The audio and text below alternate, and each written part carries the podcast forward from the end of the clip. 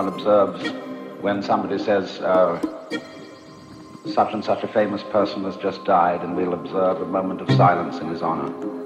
And everybody frowns and thinks very serious thoughts. That's not silence at all. I mean real silence.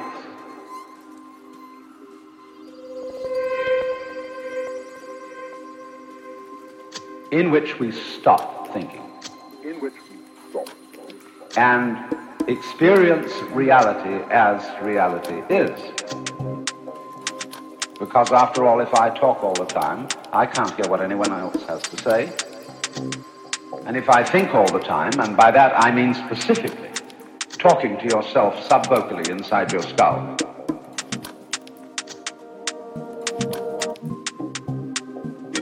if I think all the time, I have nothing to think about except thoughts.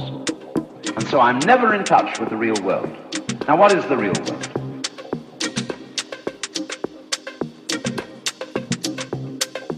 Some people have the theory that the real world is material or physical. Let's say it's made of kind of a stuff. Other people have the theory that the real world is spiritual or mental. But I want you to point out that both those theories of the world